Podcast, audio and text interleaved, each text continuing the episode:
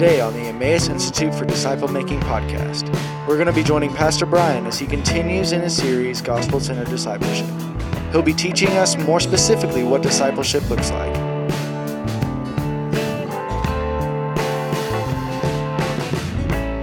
All right, guys. Well, I'm glad you're here. um, glad we didn't scare you off the last few weeks. Bo is out of town this week. He is uh, visiting family in Minnesota, so you guys pray for him. But uh, let me pray for us, and we'll jump into our content for tonight. God, we love you, and we're grateful for uh, opportunities like this to, to gather as your people and to uh, contemplate the scriptures, contemplate what it means to make disciples. And I just pray that as we do that again tonight, you would continue to help form our minds to be more closely aligned with your scriptures, Lord. You would form our hearts to be more affectionate for you, Lord you would change us more and more into your image, your likeness, uh, that we might live out this Christian walk with, uh, with faithfulness to your word, with faithfulness to your design. I just pray for tonight. I pray that you would um, guide our time, guide this discussion, guide uh, the teaching that, that I prepared. I pray that you would speak through me and that we would encounter you as we spend time together. Um, it's in your name that we pray. Amen. Okay. Um, well, well, let's do a little bit of overview recap. I know a, a few of you ha- have had to miss a few of the weeks, but um, week three is where we are. Uh, week number one, we took some time to define what is a disciple. We gave an overview of the class and then tried to define um, the, the word disciple for you guys. Does anybody remember what a disciple is? You are allowed to look at your notes if you need to. There are three big identities, parts of it. Um, I said learns the gospel, relates the gospel, and communicates the gospel. Awesome. Yeah, so another way to phrase those three things knowing Jesus, learning from him, obeying him. So we, we're people who uh, seek to, to know him intimately, not just know about him, but know him in, in personal relationship with uh, Christ, to learn from him. So there's an academic component uh, to being a disciple. You're wanting to grow, not just know God personally, relationally, but also academically um, learn from him, learn what he means to teach us. And then lastly, to serve him, to um, missionally obey what he's commanded us to do. Um, and all that's wrapped up in the Great Commission, if you'll remember um, going and making disciples and teaching people to obey the things that God's commanded us. That's, that's what it is to be a disciple, following after Jesus uh, in those ways. Um, and then last week, we tried to uh, basically define discipleship for you. So we covered chapters 2 and chapter 3. We talked about uh, that, that very often in churches historically there's been this uh, dichotomy, this distinction between evangelism and discipleship. And what can inadvertently happen when you begin to separate those things in your mind is that you, uh, you begin to think that the gospel, trusting in Jesus, is what gets you into the Christian life. That's evangelism. But then that you need something else, some sort of like super Christianity, some, some new program for growth to then grow you up. And we, we tried to articulate as clearly as possible that no, the gospel, trusting in Jesus, turning from dependency on self and turning to Christ, uh, putting faith in Him, that's what, not just what brings us into the kingdom, but it's, it's how we grow. It's the, it's the means of sanctification as well. We took some time to look at Romans chapter 7 and chapter 8, if you'll remember, thinking about what Paul is prescribing for us as he's talking about his own struggles with flesh, his own dealing with immaturity in his life and he's frustrated with it. He, he's in that same space where so many of us get, wanting to see God grow us, but not experiencing it, not seeing us doing what we want to do. We keep doing what we don't want to do. You know, that's all of the end of Romans 7. And he, he laments, just as we so often do, who will deliver me? How am I ever going to get out of this rut, this, this tension of, of not, um, not being mature, not growing into obedience?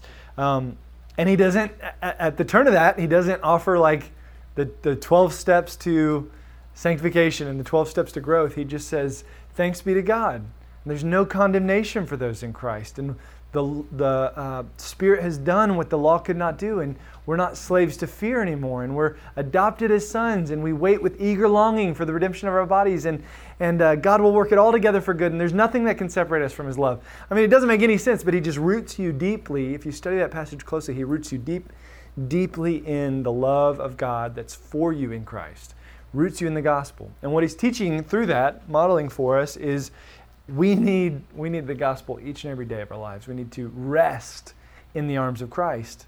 We will not find ourselves less fleshly by our own efforts to be less fleshly. You know, the parts of you that you do not like, the parts of you that are unspiritual, that are not following after the Lord, the temptations that you perpetually seem to find yourself struggling with, the solution to those is not increasing moral effort and building up further biceps at the gym so that you can, you know, have, have the strength to finally overcome. It, it's not you, it's resting in Christ and learning to really sit yourself in the finished work of God.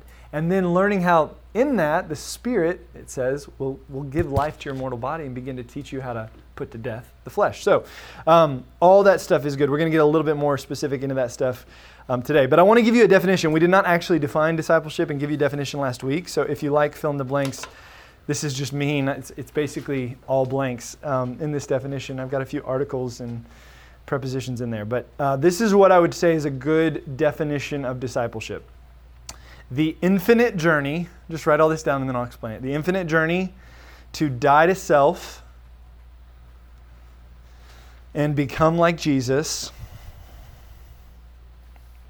through repentance from sin. Am I going too fast? All right. The infinite journey to die to self and become like Christ, like Jesus, through repentance from sin and faith in Christ. So that's a, that's a lot of words. Um, it's a little bit wordy, but, uh, but basically, what it's trying to say is that we're never going to graduate from growing into likeness from, Christ. That's why it says infinite. You will struggle, just hear me. You will struggle with your flesh until the day you die. Those parts of you that you're frustrated with, just get comfortable with being frustrated with it, okay? We will get there someday. John Piper talks about the fact that like there's there's two ways that we're done with our flesh. One, Jesus comes back and we get the, you know, twinkling of an eye, hearing the trumpet, raised with Christ, given our glorified bodies uh, because we we live to the moment of the second coming. Or we die and in those moments, we'll be remade and we'll be done at last. But until then, it's an infinite journey. It's a struggle. It's a, it's a constantly learning how to depend in faith on Jesus and, and let Him uh, define us and, and remake us. Um, and the, it's constantly, it's a journey of dying. It's a journey of, of learning to take up your cross, die to your own desires, and, and put your faith in Christ to become like Him. So repenting from sin, trusting in Jesus. The fight is to repent. The fight is to repent of the temptation to always begin to look back in your own strength. So that's discipleship. Um, and, and, notice this is not about like, this is, this is a personal thing. Um, the definition there is not about like other people at all. It's really about each, each person should walk through the process of discipleship in their life. So then uh, we'll define today what disciple making is, but um, discipleship is a personal thing. You have a few more blanks there. That second point, this is an individual journey. So again, it's, it's you, it's individually experienced, but it has um, corporate responsibility. And what I mean by that is, is the process is for a person to walk through becoming a disciple of Jesus, but we have a command to make disciples. So we have a responsibility to help others walk through discipleship as well, if that makes sense. So um, that is, and that process of helping others walk through discipleship is disciple making. That's you making disciples, helping them become more like Christ yourself. Um, so tonight we're going to do uh, two things. First, we're going to talk about twisted motives. So basically, how discipleship goes bad, how it breaks apart with our sinful natures, and how we approach it real wrongly and end up with bad results. Um, then we'll take some time to discuss. And then uh, part two tonight will be about fixing that. So having gospel motivations in discipleship, which is really where the solution is found. Um, we'll get into all that. So, uh, part one twisted motives. So, the goal of disciple making is to help each other turn from sin and trust in Jesus. This is, this is what we're trying to do with each other when we're engaging in disciple making. And the place where this most often goes wrong, here's your first fill in the blank, is in accountability. So if you've ever been in a discipleship relationship, I guarantee you it has included some form of accountability. Sometimes it's a real formal accountability where there's like questions to be answered, where you're like walking through with each other. Uh, you know, did you do this this week? Did you do that this week? Um, you've got basically yes or no questions where you have to hold yourself accountable in front of other people for uh, being obedient to the Lord. Um, so uh, that's what I mean when I'm talking about accountability, the, the practice of holding each other accountable to the standards of Christ. Um, and this is a really good thing. Like the Bible commends us to biblical community and it commends us to accountability. If you think back to um, like Ecclesiastes chapter 4, that's the passage that talks about, you know, a cord of three strands is not easily broken. There's a greater return for people who are working together than one person on his own. Uh, if one falls down, his brothers can pick him up. You know, even uh, Galatians, you get into chapter uh, chapters five and, and, particularly chapter six, um, and it talks about the importance of uh, if somebody falls into sin, you should restore them. Like like we have an obligation to each other to this like helping people not stay in sin. So Accountability is biblical idea. It's a good idea, but the problem is we bring our broken, sinful natures and our twisted motives to accountability and it becomes broken. So, two ways that accountability typically breaks down in the church. If you've been a part of accountability that hasn't really worked in the past, I'm telling you it was one of these two things. Number one, religious accountability. Religious accountability. And religious accountability fixates on the idea that the solution to sin issues and disobedience in a person's life is performance. So it sort of operates from the mindset of if I can just get more eyes on me, more people looking at the deeper parts of my soul, the deeper parts of my sin life, if I can have more people inspecting me, then I'll do better because I don't want to be judged. You know, it's, it's sort of operating on this uh, on this um, motive motivation of uh, of performance. Like like you're, you're putting yourself in front of people's eyes so that you'll have judgment and the only way to not experience the negative consequences of being judged and condemned by your peers is if you perform well right? So accountability that's religious that's based on that it is is after performance standards. And so that's what it results in. It always results in uh, people judging you. So in, if you're in one of these accountability groups and you have fallen. Let's say uh, you know you're, you're talking about gossiping, and one of the questions is, did you gossip this week? It's a, it's a struggle we all have. Did you talk about somebody in a negative light when they weren't around, not having a chance to defend themselves, um, not assuming the best about them? Did you gossip? So you say, you know, you did. So you say, yeah, I gossiped this week. So then usually what happens in these types of accountability groups is there is judgment poured out on you. You know, the, the whole point, the way it works is to make you feel so bad that you won't do it again, sort of like the spanking uh, model that we do with, with our little kids. Um, and, and so it just becomes this sort of contentious environment where you're, you're really just trying to look good. It's all performance based. Um, how many of you have been in environments like this, right? Like, yeah, this is usually what accountability, especially if you've been a Christian, grown up in the church, this is like I feel like every teenager has ended up in one of these accountability groups at some point in their life. But the problem is, it's nothing more than, than basically, you know, performance based religion is the foundation for all the false religions in the world. Like, that's what Islam is at its core. That's what Mormonism is at its core. That's what so many false religions are. It's, it's self fixing to make yourself righteous before God, cleaning yourself up.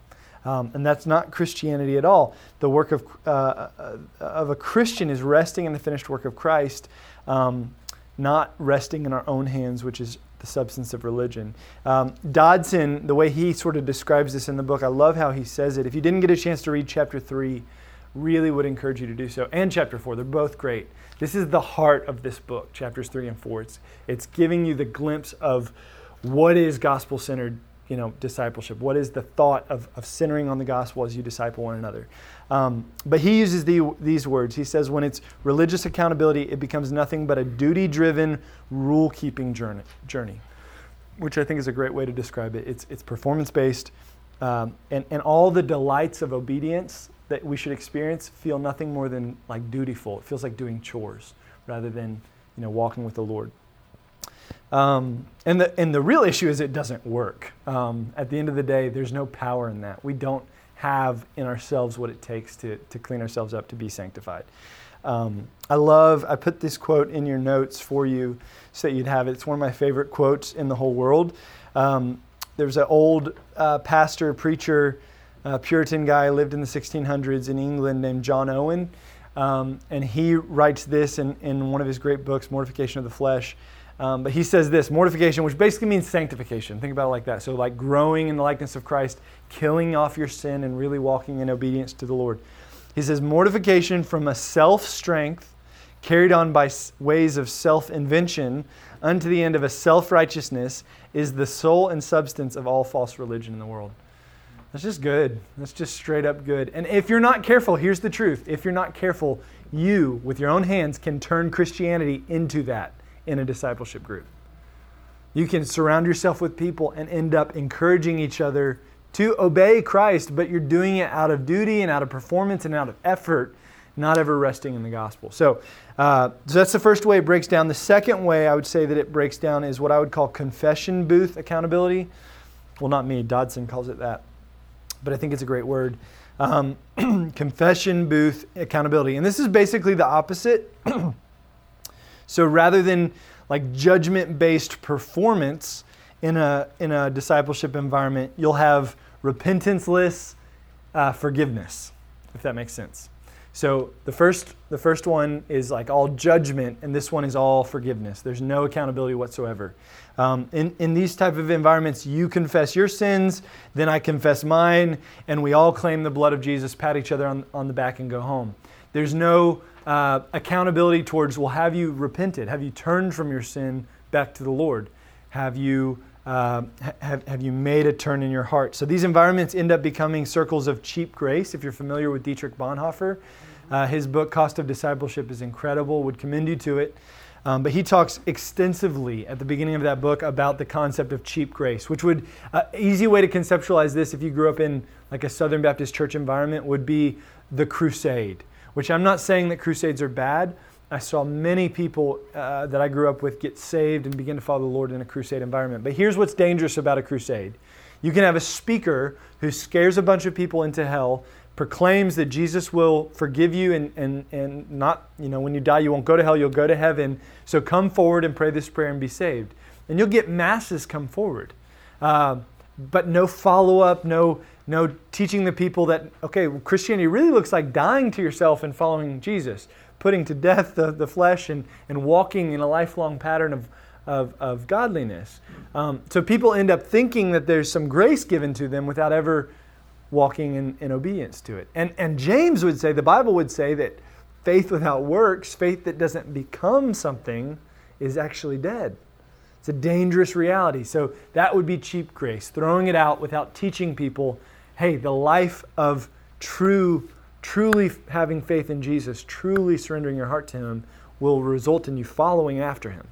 Uh, true grace always results in following. So, these environments, confession booth accountability, can be cheap grace, which results in nothing but what I would call cheap peace, um, which is such a good phrase for if any of you have been in these environments, after you confess, you walk away and you feel a little better because, like, you told somebody that you you struggled, you told somebody that you sinned, but there's like no your soul's not at rest right? Like there's no there's no peace there. The, the peace of christ that comes with true repentance is not there. So uh, both of these are are you know uh, failures of accountability. If the issue of religious accountability is that they don't take grace seriously the issue um, of confession booth accountability would be that they don't take repentance seriously um, and it's all basically a case of twisted motives so broken hearts motivated by broken motives fleshing themselves out into corrupting what is a good thing. Accountability is good uh, as the Bible you know, commends us to it, but we break it with our sinful natures and, and sort of mess it all up.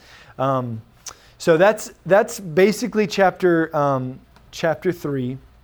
There's one more thing that I think is worth us talking about, which is uh, if you read all the way to the end of the chapter, he gets into um, basically the two motivations behind these these broken accountabilities. So let me just cover these real quickly. Um, it's the last part of your notes there. I think we have time. So the first uh, motivation of our heart that creates these bad forms of accountability is number one, religious performance. That one's pretty obvious. You could also call that legalism. So, this is the motivation in our hearts to measure our worth by how well we perform. All right, so this is what you see in the Gospels in the, in the Pharisees, like trying to perfectly live out all the commands of, of the Bible so that they feel as they're performing like they're right before God. The mindset of a, of a legalist says this if I perform well, God will accept me. And conversely, if I don't perform well, God will reject me or be angry with me. And just so you all feel comfortable, this is all of us. Like we all have a Pharisee, a little Pharisee that takes up residence in our heart. And we have to be careful to quash him down. Because all of us, if we're not careful, will forget what we have is true in the gospel, that we stand righteous before God. We literally, there's no condemnation for those who are in Christ. In Romans chapter 8, verse 1, we talked about that last week.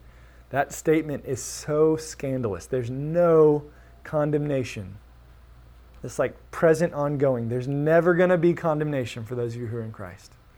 Like you before Christ, He's not condemning you. Even tonight, you go engage in the worst forms of, of sinful, idolatrous behavior. You're in Christ, truly, there's no condemnation for you. Like there's forgiveness in Jesus.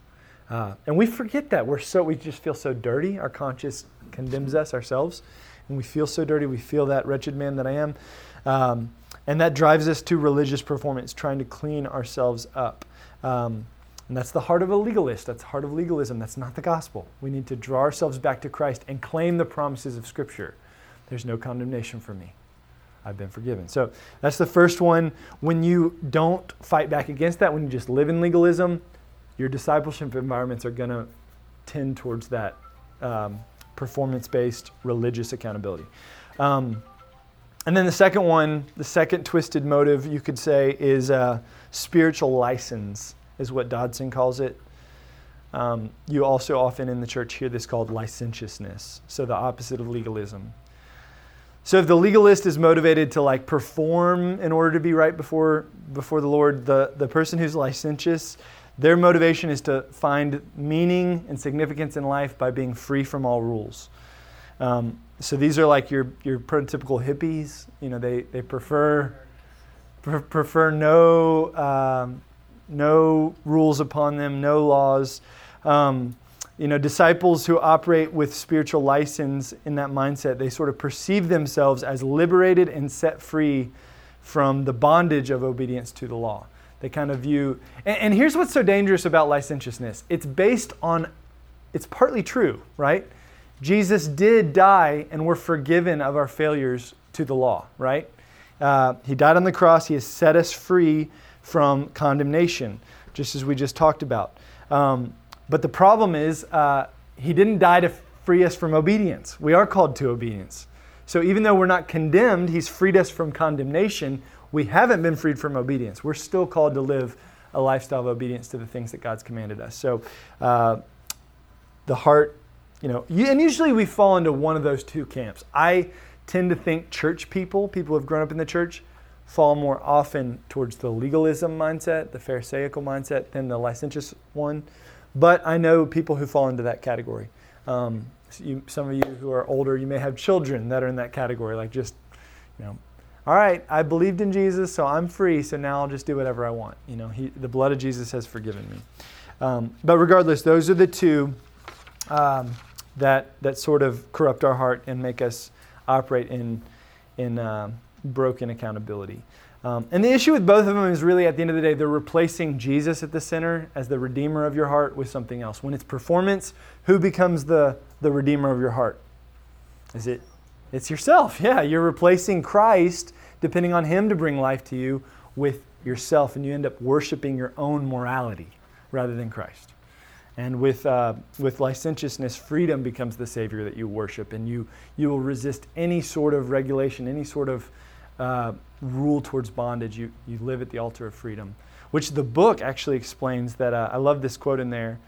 Uh, Dodson says, Freedom is a very deceptive master. If you read that part, he basically talks to people who live this way. Usually, some of the ways it shows up is like in um, believing that you can drink as much as you want, like alcoholism, and, and people stepping into like like true alcohol addiction because they're like, I'm free. I'm covered in the blood of Jesus. There's nothing wrong. You know, what, is, what does uh, Paul say? Everything is permissible. So the licentious people claim that. And they say, oh, yeah, I'll do whatever I want. It's permissible.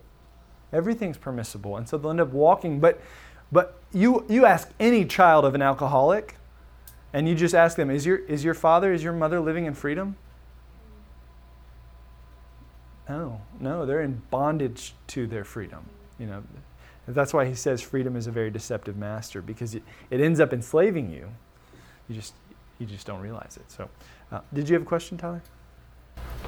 I I was just gonna, well, sort of add to it and ask about the freedom. I never had heard it put that way. Like, and I didn't know um, if you saw it as the same, like meaning the definition of freedom in Christ, as in you're not free from condemnation, but um, I mean you are free from condemnation, but not obedience. Yeah.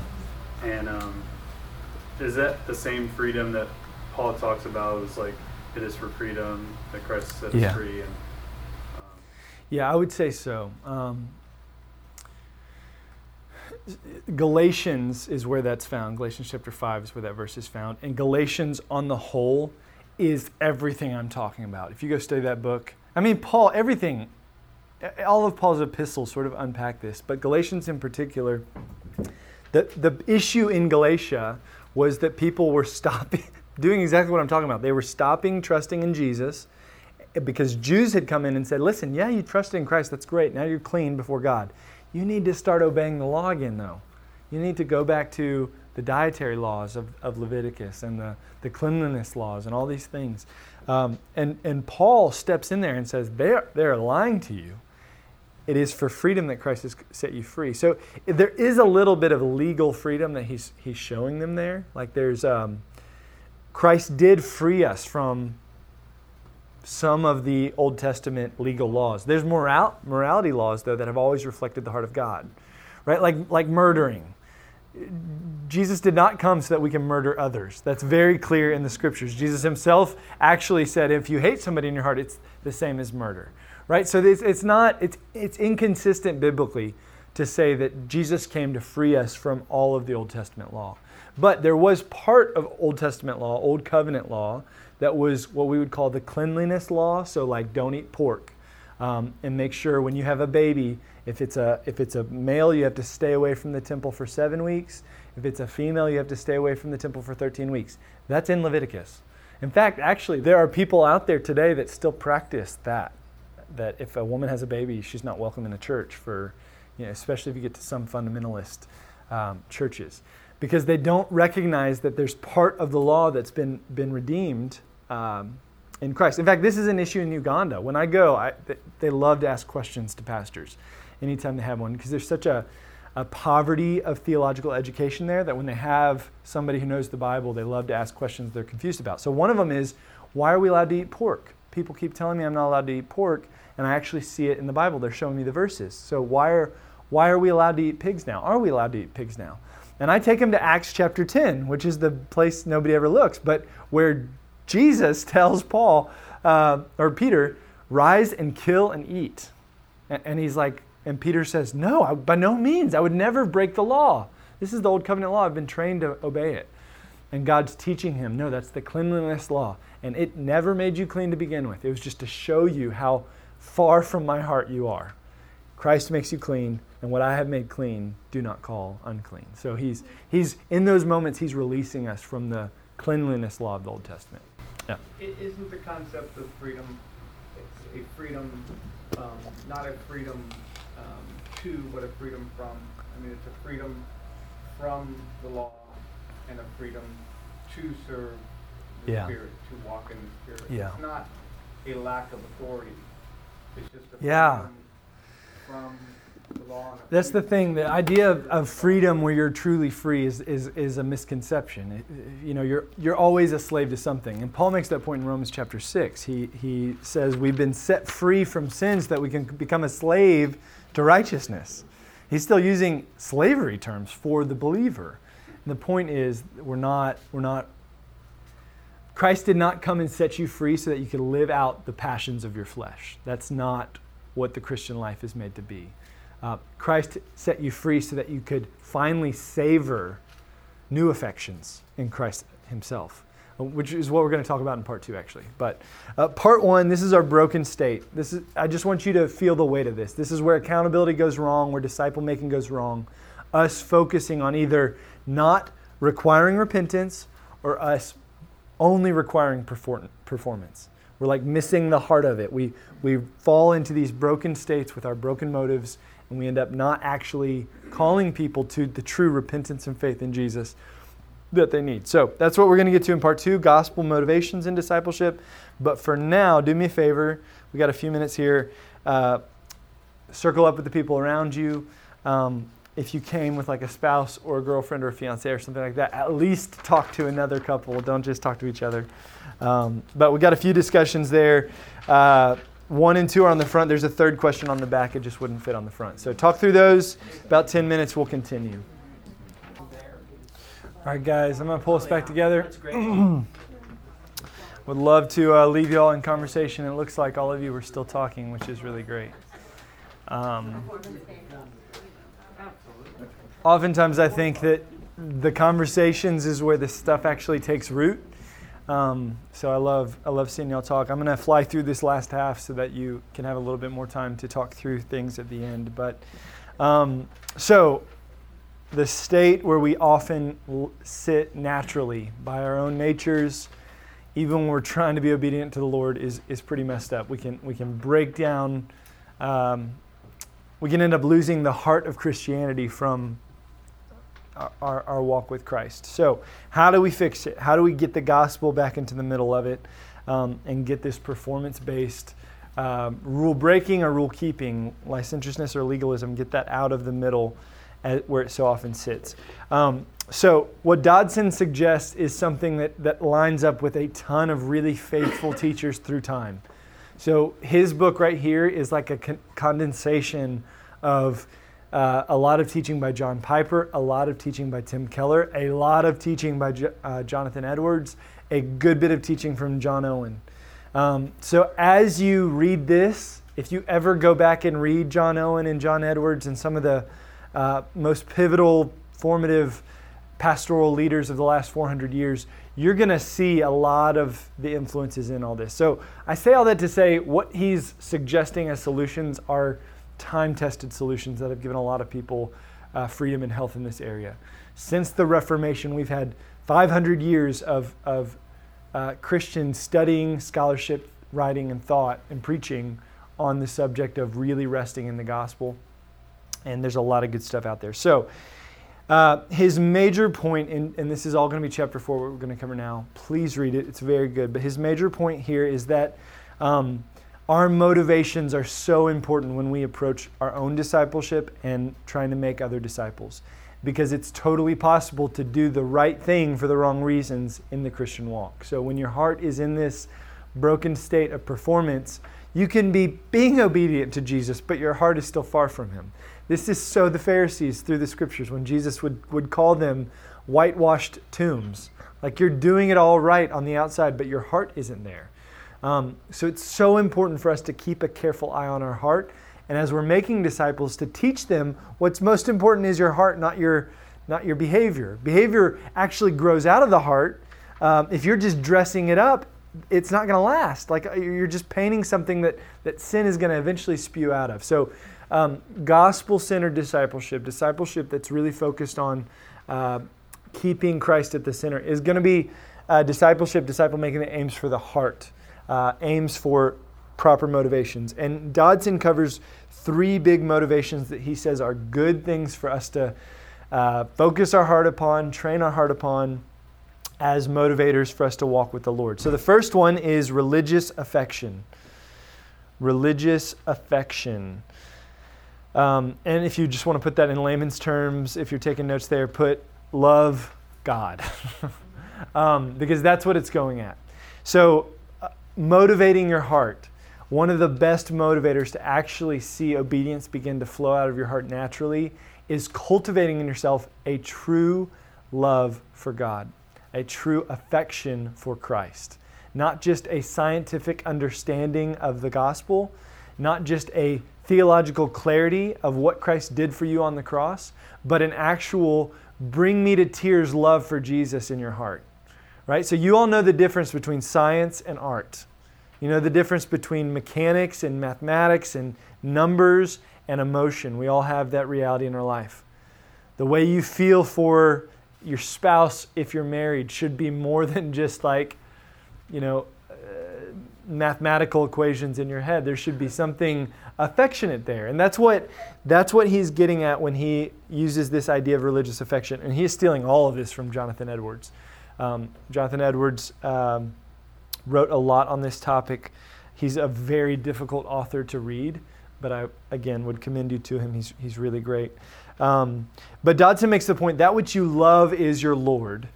It's going to it's going to result in you obeying it. So, so learn to train your heart to actually savor and love God. And he points to a lot of scriptures that actually bring, um, bring this reality to the surface that show that this is how it's supposed to work. Uh, John 14, uh, verse 15 is one of them. You can write that down if you'd like. This is where Jesus says, If you love me, you will keep my commands. He's basically saying obedience follows love. If your heart is set on me, obedience will come. Just set your heart on me first. Um, you also see uh, some of that in Psalm 34 taste and see that the Lord is good. Um, that there's a, there's a savoring of God that we should, we should have as believers that forms the foundation of everything else that comes. Um, I love the, the uh, quote that he has from Jonathan Edwards about honey. Did anybody read that? Yeah, isn't that so good? I just want to um, quote it because it's so good. Well, actually, I think he's just summarizing. This may not be the exact quote. Jonathan Edwards, like I said, is very hard to read, so I'm sure this is not the exact quote, actually. But he says this I can show you honey, and you can marvel at its golden hue, the way it reflects, uh, refre- reflects refracts light and its viscosity, and I can tell you that it's sweet, and you can believe that it's sweet. But unless you have tasted it, you don't know that it's sweet. Believing honey is sweet doesn't mean you really know it is sweet. I could be lying to you. You only know honey is sweet when you've tasted it. Say the same is true about strawberries or whatever. That there's a there's a personal savoring and tasting of honey that's different than just knowing about it. And, and that's what he's, he's pointing at when he says religious affection. We need to cultivate in our hearts a longing and an affection for uh, God. That will come as you behold Him, as you gaze Him. Um, I told you guys uh, last week that I had listened back to um, Bill Franklin's class downstairs the first week. So uh, it's fascinating class. Uh, eventually, we're going to release these recordings out there. I highly encourage all of you to go listen to his class because uh, very, very profound things that he's saying. You have to appreciate old people to listen to it, okay? So just prepare your hearts. But it's so good. It is a rich biblical truth. This is like theological diamonds that, that are sitting in front of your eyes if you'll just take the time to look at them and gaze at them and enjoy them. But the entire hour of that class that he taught, he is doing nothing but describing God. He's actually describing Jesus as the, the verbal sustainer of the universe. He's describing how when Jesus sets his mind on something, biblically speaking, you see this in Colossians, it becomes reality. You know, in the beginning was the Word, and was, the Word was with God, and the Word was God. Christ was the creating power of God. As, as, as Christ spoke, as the Word of God came forth, that's, that's when light began. You know, Christ set his mind on there being a sun, and there was a sun. A, I don't even know the measurements of the sun. What is it, like 10,000 Earths could fit inside the sun? So, and it's an enormous nuclear explosion that's self sustaining. I don't know if it's fission or fusion. Does anybody study physics? What the heck is that thing? Right? I, I have no idea. Scientists call it, you know, it's hydrogen eating hydrogen, exploding hydrogen. And it eventually sometimes will release these massive solar flares. You know, these uh, uh, millions of miles tall waves of hydrogen goo squirting out into the into the atmosphere. And when that happens, it'll release so much radiation towards the Earth that it'll knock out satellites for a few hours. You won't have weather data for a few hours because this hydrogen squirt happened. and God just thought of it and it became a reality. You know, the, the, the an unfathomable power and, and capacity of God to create that, to sustain that, to at the turn of a moment let, make the sun stand still, which was really the earth stopped turning. You know, in the Old Testament, you can read that story. Like, if you take time to pause yourself and think about how big God is, how big Christ is, your heart will be filled with wonder. That's what he's getting at when he says religious affection. Like, let your heart be fixated with beholding God until in your heart there becomes a love, an affection, an emotion. Uh, think about the cross until those things begin to become realities. Um, that's what he's getting at. There should be more than just science in your walk with the Lord, there should be actual feelings there. One thing I do want to point you to, I forget which page it was. Um, page 80 at the top. If you want to go back and read that, he sort of makes the case of what should we do if we don't have that? Like if we don't feel that, if, if our heart towards the Lord when we think about Him is pretty cold and pretty emotionless, how do we uh, get that? And He gives some good wisdom there. I don't want to, for the sake of time, I'm not going to go through it too much. But, um, but affection is a great motivation. It should be in our hearts as we seek to walk with the Lord um, ourselves and disciple others. Uh, the second one, a good motivation. This is so good to hear. Uh, a good motivation to have God's warnings and promises. So he's talking about scripture here, but he's saying the warnings and the promises that God gives us in his word, these are God breathed things to keep us uh, walking with him. So, warnings and promises in scripture that we should think about and remember as we seek to be obedient. So, one of them, some examples from the scriptures. Some of these he gives in the book. I thought of a few other ones, but one of these, Galatians chapter 5, verses 19 through 21. It says this uh, Now the works of the flesh are evident sexual immorality, impurity, sensuality, idolatry, sorcery, enmity, strife, jealousy, fits of anger, rivalries, dissensions, divisions, envy, drunkenness, orgies, and things like these. Big list there of a lot of sin.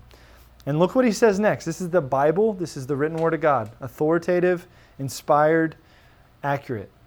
I warn you, as I warned you before, that those who do such things will not inherit the kingdom of God. It's a big statement right there. Another example, Ephesians chapter 5, verses 3 through 6. But sexual immorality and all impurity or covetousness must not be named among you, as is proper among the saints. Let there be no filthiness or foolish talk or crude joking, which are out of place, but instead let there be thanksgiving. For you may be sure of this Listen to these words. You may be sure of this that everyone who is sexually immoral or impure, or who is covetous, uh, that is an idolater, or uh, all those people, has no inheritance in the kingdom of Christ and God. Then he goes further. Let no one deceive you with empty words. Like he's, he's basically saying, I'm serious. Don't let anybody convince you that what I'm saying is not true. Let no one deceive you, for because of these things, the wrath of God is coming upon the sons of disobedience. Another one, Matthew chapter 7, verses 17 through 19. So every healthy tree bears good fruit, but the diseased tree bears bad fruit. A healthy tree cannot bear bad fruit, nor a diseased tree bear good fruit. Every tree that does not bear good fruit is cut down and thrown in the fire. And the point is, there's, there's places in Scripture where God is giving us warnings to rebuke us and to pull us back, and we shouldn't resist those. Now, don't, don't hear me saying that Christ's death on the cross is not good enough for you. It is. Resting in the gospel is enough for you. But also, don't ignore the truths of Scripture that if you keep walking in sinfulness, you may not have ever trusted in the, in the cross. There's no such thing as a good heart that God's given you through, through faith in Christ that just keeps walking in sin till the end of time. It's just not it's not real and you're deceiving yourself if that's if that's you. So the warnings are a good thing for us to especially when you get into a place where you're falling into sin a lot and you're like am I even saved? Is this even there? Like let those warnings rebuke you and pull you back. They're good things for us. Some of the promises of scripture to cling to. I'll write a few of these down. I'll read a few of them. Psalm 37 4. I love that one, so let me read it. Delight yourself in the Lord, and he will give you the desires of your heart. How about that one? You go delight yourself in the Lord. You go foster those religious affections and, and saturate your heart with a longing for God. He'll give you the desires of your heart. What does that mean? It means if you're if you're desiring God, if you're delighting in God and fixing your heart on Him, He will give you Himself. It's, it's, it's uh, the, the um, Sermon on the Mount. Ask and it will be given to you. Seek and you will find. Knock and the door will be open to you. God is not any further than you than you're willing to look. He's right there. You're experiencing as much of God as you want to. Delight yourself in the Lord, He will give you the desires of your heart. Psalm uh, Matthew chapter 5, verses 6 through 8.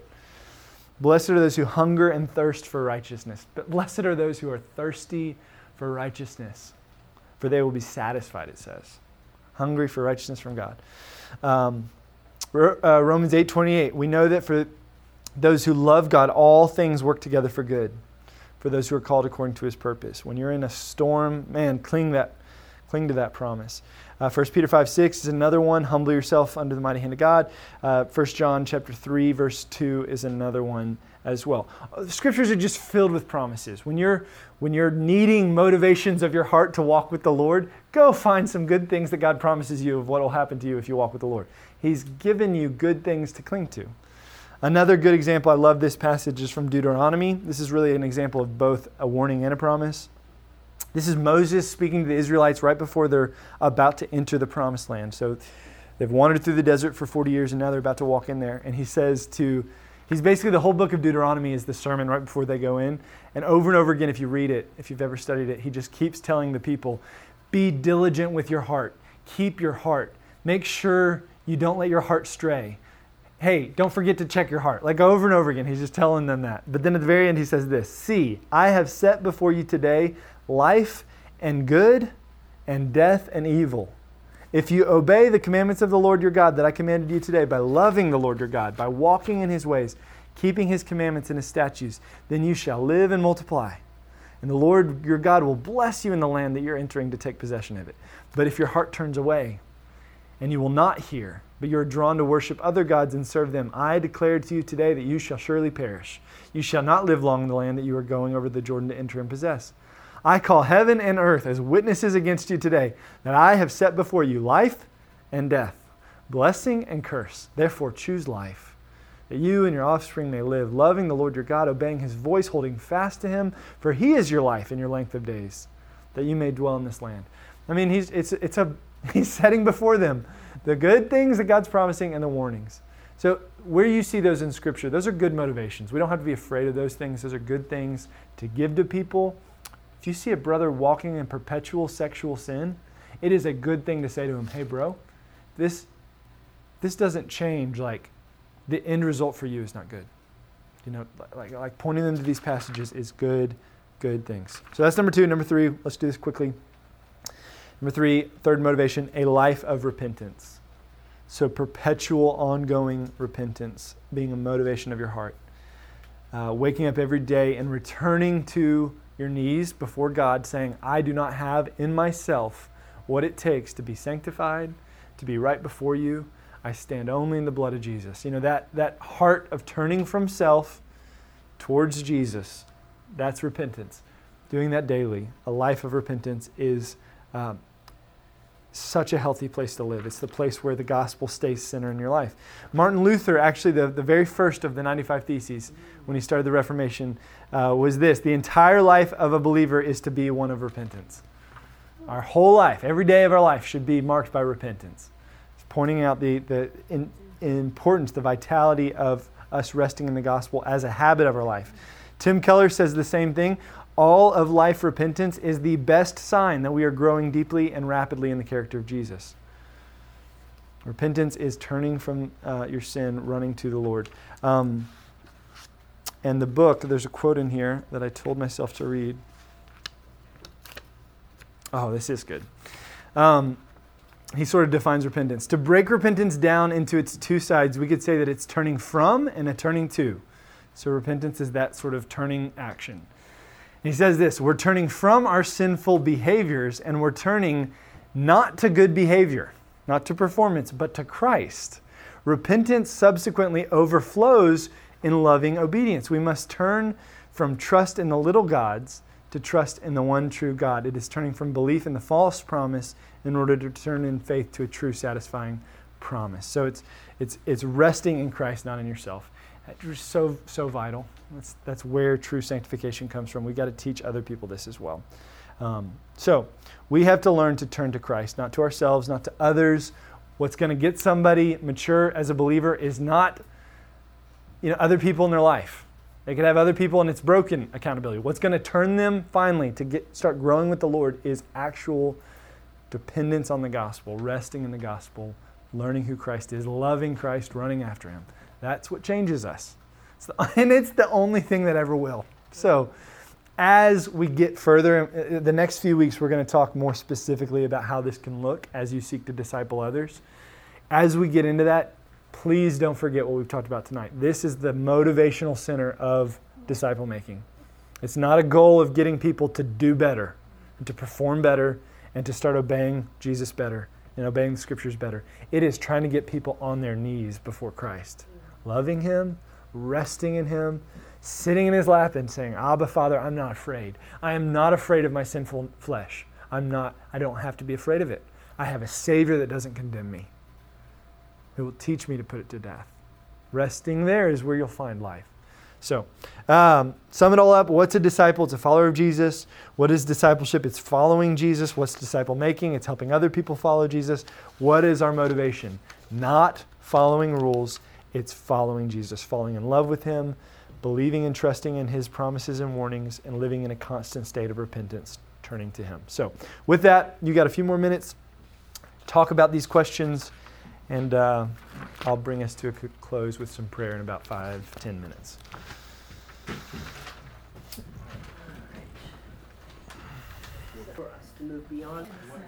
All right, guys, I'm going to conclude us. I really am going to have better self control in the weeks ahead so that you guys can talk more because I hate stopping you. But it is 8.03, so um, I just want to conclude with this passage from Isaiah. It's always been one of my favorites. but uh, uh, just it, it's a great text that reminds us to, to come savor the Lord and, and enjoy the richness of, of, of affection and joy and love that's to be found in Him. I, think we live in an age where people are in a constant itchiness to find some sort of satisfaction for their souls. I mean, the, the age of social media, of, uh, of scrolling, you know, it's a, it's a thumb based movement that represents the status of our heart, like just looking for something to entertain us and and mesmerize, mesmerize us in something interesting. It's like we're just hungry. We're hungry and we're thirsty and we can't seem to rest, you know, like that. Um, and, and in that age, in that, in that heartbeat, I love this text. It's Isaiah 55. The whole thing's great, but I'll just read a few of these. Isaiah writes this Come, everyone who thirsts, come to the waters. He who has no money, come and buy and eat. Come and buy wine and milk without money and without price. Why do you spend your money for that which is not bread, and, and your labor for that which does not satisfy? Listen diligently to me and eat what is good, and delight yourself in rich food. Incline your ear and come to me.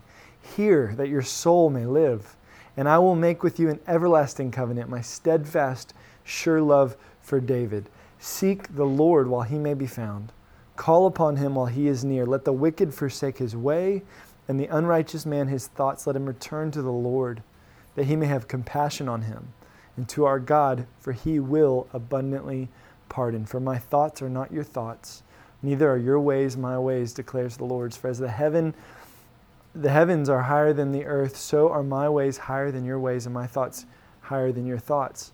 For as the rain and snow come down from heaven and do not return there, but water the earth, making it bring forth and sprout, giving seed to the sower and bread to the eater, so shall my word be that goes out from my mouth. It shall not return to me empty. It shall accomplish that which I purpose, that and shall succeed in the thing for which I sent it. Now I love that. We've heard that his thoughts are higher than our thoughts, but contextually, what that verse is referencing is the abundance of God's pardon for us. Mm-hmm. Like, you cannot even think about how abundantly God forgives you. You just can't grasp it. So come. Come to Him, eat of Him. So let me pray for us. We'll be dismissed. Jesus, I pray, I pray that you would teach us to do that, Lord, to savor, savor you, Lord, to savor and to drink and to eat and to feast on the glorious joy and, and happiness that we have in you.